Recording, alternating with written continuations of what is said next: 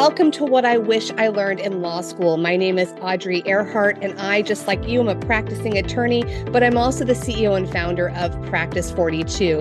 At Practice 42, our goal is to build and sustain successful law practices across the nation. We do that in so many different ways, and I can't wait to talk to you more about that. Right now, I want you to know we're going to go ahead and focus on how you can become the next guest on my podcast, What I Wish I Learned in Law School, and share so much of your journey with our audience. I'm so excited. It's going to take about 15 to 20 minutes. Let's go ahead and jump in.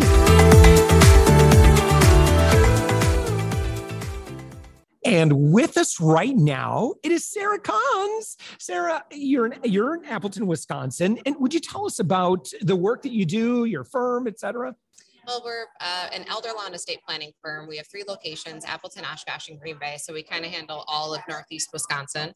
Um, all of the attorneys at the firm, we do nothing but estate planning and elder law. So um, it's a kind of a boutique practice, which yeah. I think is sort of the way the legal field is going. Um, and it's something I enjoy. You just said that that's kind of the way that the law is going. Tell me more about that. Well, it's. Um, I think the medical industry went this way. I'll, I'll, a number of years ago and now it's kind of like attorneys are catching up where truly specializing. Yeah that is it's you, can't just do a little bit of everything anymore because you're you're sort of doing a disservice to your clients yeah. if you try to do that.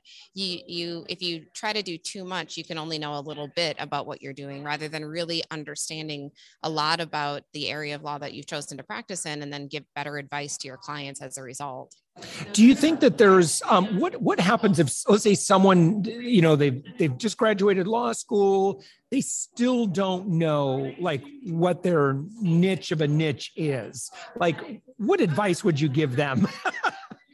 Um, figure it out quick other than that. No don't. Oh really? Okay. Don't. Don't think that you know what it is that you're going to do don't think that you have to have to know that in your first year or even your first couple of years because if you if you stay committed to that if you just if you refuse to let go of that that perception of what you think you should be doing you're not going to ask yourself whether or not that's what you want to be doing uh, I, I, made that mistake where I, I thought I knew what it was that I wanted to do. I, I prepared for it. I um, I, I, was adamant that I wanted to be a litigation attorney. And so I spent a lot of time in law school doing um, different types of projects and doing anything that could actually get me into a courtroom and actually doing things, anything that had some sort of applicability, working with clients directly.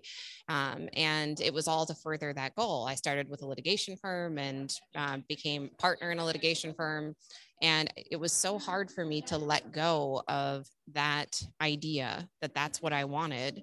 It wasn't until I had accomplished all of what I thought I wanted that I realized none of it was satisfying. None of it made me happy. I didn't feel like I was doing something that improved the people I worked with. Mm. And it, even though litigation, you're, you know, you're helping people through really difficult times, you, I didn't feel like I was doing anything that put them in a better position than before I met them. And it took me a long time to realize it wasn't that I needed to find different types of clients or that I needed to litigate in a different way or a different approach. I mean, I tried other things like alternative dispute resolution, mediation, you know, things that were a different approach to solving that, you know, that type of a problem. And it, it didn't change how I felt about what I did. It wasn't until I started looking at alternative areas of law entirely that I realized I had a different path that I was supposed to be on. And it, I think I would have realized that sooner if I had given myself the opportunity to really think, is this what I want? Is this, you know, even though I did all of this in law school, is this what I want to continue doing now? Is this what my future is going to be?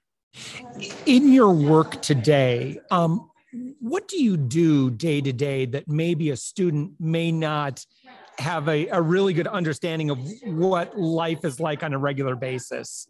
I think private practice in general, there's so much that you don't learn in law school.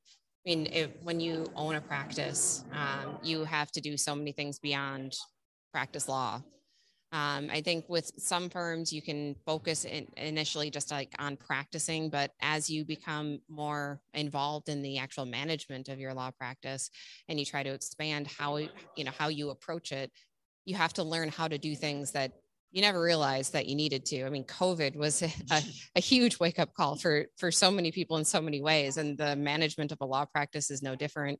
I, I've routinely described COVID to people as a time where we had to come up with creative solutions to really weird problems, and you you don't learn that kind of stuff in law school at all. Um, you don't learn the the people interactions or the you know how to evaluate what technology your law firm needs or how you want your the entity that you create to be taxed mean, these are all things that you have to figure out as you go. And then you're also supposed to be practicing law and being proficient and continuing to maintain good education on that too. Yeah. Yeah. So speaking of, you know, like operations, um, you know, obviously one of your key pieces of technology or software is practice management.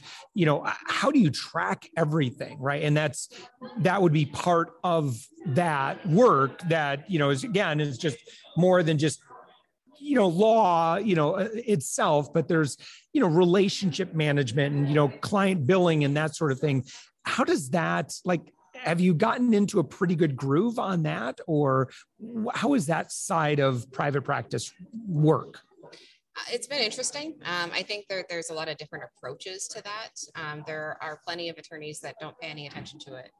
And um, I mean, you can, especially if you have partners, you also have to understand that your approach isn't going to be the same as everybody else. So you kind of have to find a, a, happy medium with everything.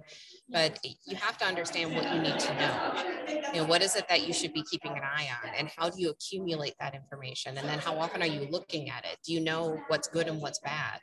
You know, I, I went through a process a couple years ago of trying to figure out what is the actual cost to doing a trust for a client, mm, like mm-hmm. down to like the ink and the paper. What wow. does it actually cost us to do this? Because you know, we're talking about how we set pricing and you know how we how we do billing and things like that, but you can't do that if you don't know what the cost of your product is. Yeah and a lot of it is subjective because it's time and it's you know your education that you're putting into it but you have to think of the practicalities as well something else they don't really talk about in law school. Yeah. Yeah pricing is a big one right? Because i think a lot of times practicing attorneys like if they're responsible for setting the price the temptation would be all right well how many hours is this going to take me? and blah blah blah. And, and it's very um, kind of an internal based calculation. Whereas i don't know that clients really i don't know like how do you, what's your philosophy on on on pricing? Um, so with pricing most attorneys have a hard time charging yeah. what they do. Yes. And it's not because they they struggle with billing. It's because they have a hard time i think believing in their own value. Mm. and there's i watched a, a, video not that long ago on um, different types of consumers and approaches to how they make decisions about what they buy. Yeah. And it really changed how i approached marketing and how i approached billing um, because you so much of it is getting the person on the other side, so the client or the potential client, to understand the value of what you do. And once they have, once they're they understand the value or they agree that there is value, the the pricing ends up kind of falling into place. Yeah. And the value to them, most importantly, I would say, right? What is it worth for you to have a trust in place? What is the, you know, potential risk that you're mitigating? You know, what is, how does this improve your life and anchoring to that, right? yeah. get them excited yes. I mean, they're not, people think that I sit around and talk to people about death all day, and that isn't true. I talk to them about like how they met their spouse or what their kids are doing or you know what they did for a living, and it's it's always conversations that they're excited about and they're happy to impart and i mean there are there can be difficult conversations as well but most of the time they're telling me their story and when i talk to them about planning i'm not telling them you know well this is this is the language we're going to use to get this you know this tax treatment and that's going to get them real excited. Mm-hmm. I mean i have some engineering and some accounting clients where that may that may speak to but most people they want to hear about how it's going to help the people that they care about and that's what they get excited about and then that's what they value. It's not the paper paper it's not the the binder it's not the words that you put on a page it's how you make them feel. I um my one of my mentors once told me that the the people that you meet with with what we do with estate planning and elder law the complexity of it they're not going to remember what you told them but they are going to remember how you made them feel and that's always stuck with me. Wow. Sarah um in terms of growth and and you know building new relationships and and um, you know client acquisition and so forth what do you see working well today versus maybe stuff that philosophically like yeah i don't really spend my time focused on that? Like what where do you like to focus on uh, in terms of activity that ultimately again leads to new clients that you get to work with and have an impact in the lives of uh, for our area, I think education is really important. Um, people are intimidated um, when it comes to especially estate planning yeah. because they feel like they don't know enough to go in and talk about it or to go in and ask good questions. I mean, I have so many people who study in advance of meetings just to make sure that they they can participate in the conversation in a way that adds value and so i think education to help people feel comfortable with the topic is a huge part of marketing for this area of law uh, so that people don't hesitate to come in and talk to you because they, they feel like they need to understand the vocabulary before they even start the process. I, I think online presence is incredibly important. I, I, still interact sometimes with attorneys that don't even have a website. Mm. I, don't, understand that. Oh dear. Um, so I, I, think it's important that you are not only online, but you make it easy. And it's it's something that works in a variety of different um, different types of devices so that it's accessible to people. If you work for um, in areas of law where you're working with people that potentially have disabilities you have to make sure that the way that you're choosing to communicate you can modify so it's approachable to everybody. Um, i think estate planning is often um, some of the the populations that are underserved are people where uh, english is not their first language. Um, it's it we need to be more accessible to the people that need our help because otherwise we're we're you know we're not really doing our job Sarah, uh, tell us a little bit about you know um, the law. Uh, you the way that you said Hooper, not Hooper Law Firm. Oh, Hooper Law Office. Hooper Law Office. Yeah. So, what would be your kind of your USP compared to other elder law options that are out there? Hooper obviously has gone through some you growing. You're working with you have a great book of business. Um, what makes you unique in the world or in the space of elder law? Or you know, again, what what would you say? Yeah, this is I think what we pride ourselves on. Uh, I think education is definitely a big yeah. part of it. We, we spend a lot of time educating people, um, both myself and my business partner. We teach all across the country, so that's a big part of what we do. Um, we also, all of the attorneys focus in different areas, even within estate planning and elder law. So within, within subsets of that, we have expertise that each attorney is unique and is known for. And they, they all have a process that they set up to help people walk through some of these complicated decisions or some of these complicated topics. So I think that kind of helps set us apart. The, the commitment to education and how much we really focus on the different areas just within these two practices, estate planning and elder law say someone's listening to this episode and they're like oh, i would love to connect with sarah maybe networking um, maybe they're in the region and they want to see if you're hiring, you know, that sort of thing. Um, what are the best ways to connect with you or engage with you or somehow, you know, get in touch with, you know, someone from from Hooper? Well, our website is uh, we try to make very accessible. We spent about two years writing it. It was important to us to write all of the content ourselves. So our website is um, definitely a good way to reach out. And what is that URL? Um, HooperLawOffice.com hooperlawoffice.com. Great, great, great. Awesome. Well, Sarah Kons, thank you so much. And, and again, your role there is uh, one of the principals, one of the uh, one of the partners. One of the partners. Awesome. Sarah, thank you so much. Thank you very much.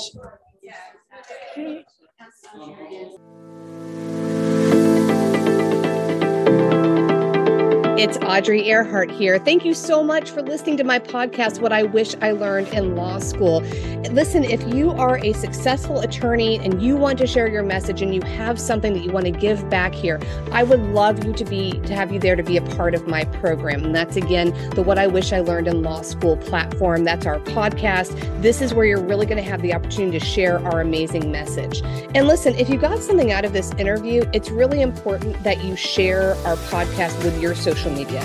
It's not just about our social media where we're going to be putting this out on our Instagram, Practice 42, our Facebook, Practice 42. You'll even see it on my LinkedIn, Audrey, and you'll also see it Practice 42's LinkedIn as well.